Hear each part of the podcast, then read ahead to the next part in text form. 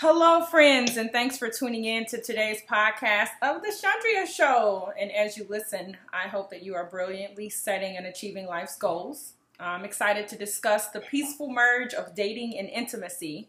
Allow me to introduce my special guest with a warm welcome, relationship therapist Renelle E. Nelson. Welcome, Renelle. Thank you for having me. And how are you today? How's the weather over there in Arizona? Beautiful. yeah. I'm from Wisconsin, so beautiful. I'm, I'm from Chicago, it. so I know your family is freezing too, right? oh yes, man, yes. I'm so sorry. All right, well, let's get started. Please introduce yourself and your business. okay, hi, my name is Renelle E. Nelson. I am an infidelity intimacy recovery strategist.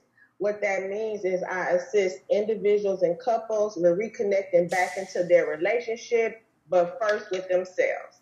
Awesome. Um, how'd you get started in that? What was your inspiration? Um, my personal story.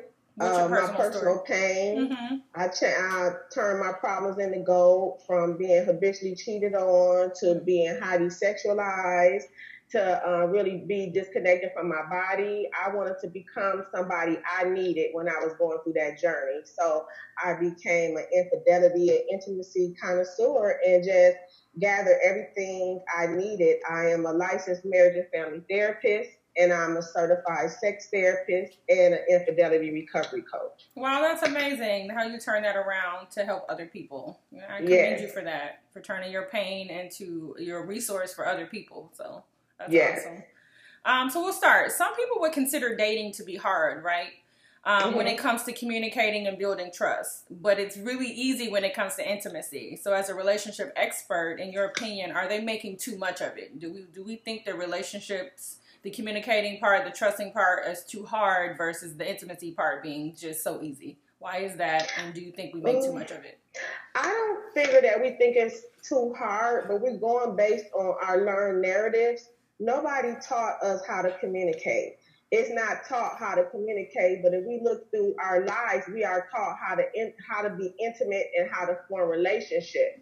So I don't take it as too hard. I think we just need to change that view and make it communication more of a forefront than more so the intimacy. So I think it's just really just shifting that brain pattern and be like, you know what, I want to communicate more. So I think we can just prioritize that.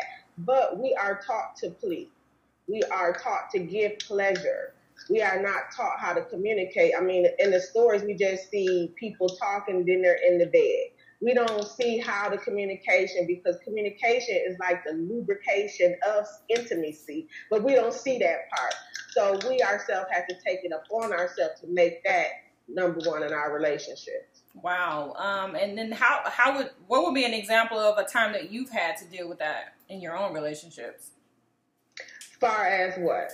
As far as like you said, like you- like that's the science is. you- I, I, I like what you just said. The communication is the lubrication for intimacy. You know, but Because I know because I know what I don't want. mhm. Okay, so you know what you don't want. So what you do is is take time and figure out what you do want. So many times we go into a relationship with unrealistic expectations, and we want we project that on our partner. The, the key is to understanding me and what I want and what I need. And I know at this time in my life I need more communication. So it's part of me to advocate for myself in that because people treat you how you treat you. So if I just go straight into intimacy, they'd be like, "Oh, it's a go. This is what you want." But if I want to talk and get a little deeper, if I want to see where this relationship gonna go, they'll follow my lead. If they not, I then have to decide if that's the relationship for me. Mhm. So it, it, definitely communicating on a much deeper level. Um, Real deep, Mhm. real deep. Communicate before coming. I go, you got to get real deep. And understanding, we can't assume everybody is on our same page. You say dating and relationship. So it's basically before you even enter into intimacy, what are we and what we going to do? You know, really having that conversation before instead of after and realize that it was just a booty call mhm. and you thought it would be something more. So I think that not think I know that we need to advocate for ourselves, and sometimes we're in a position that we feel like we can't. Very true. Um, well, it's not always the most popular decision. How do you encourage singles seeking meaningful relationships and marriage to be safe when it comes to intimacy?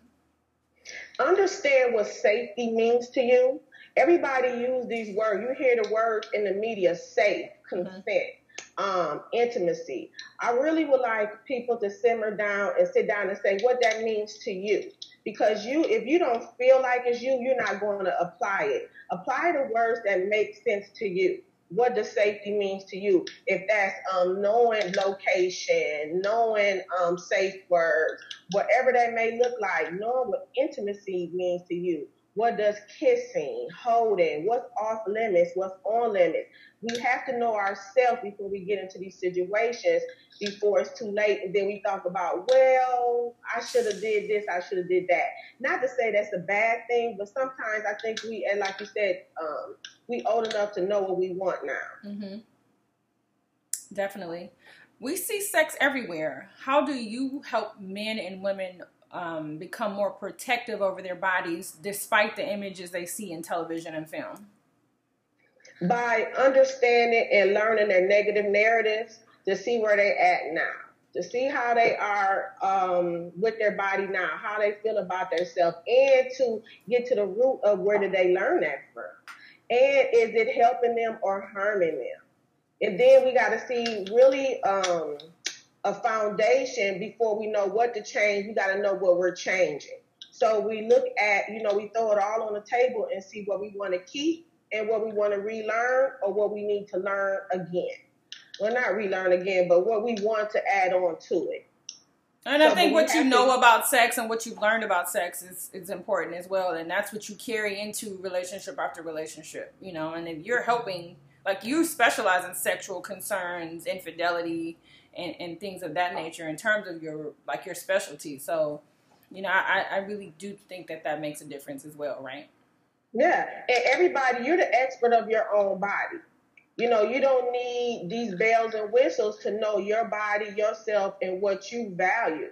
So that's why I always have my clients before I say me, before we. Before we even talk about a couple, we need to dissect you because a couple is two healthy individuals. And sometimes we don't set those realistic goals. We think our partner is supposed to complete us, mm-hmm. not complement. And that's where it all goes downhill. Mm, I see. Um, two consenting adults are able to do whatever they want whenever they want. You just said that, of course, no judgment. But what tips do you have on discussing safer intimacy early on in a relationship? You said no, no we before me. So once you've passed that part and you're ready to sit down and have an open communication or open dialogue about that, you know, how how do you know, because some people have have inhibitions about you know discussing you know how they feel about that or what the expectations are you know where mm-hmm. even where are we in this relationship you know mm-hmm.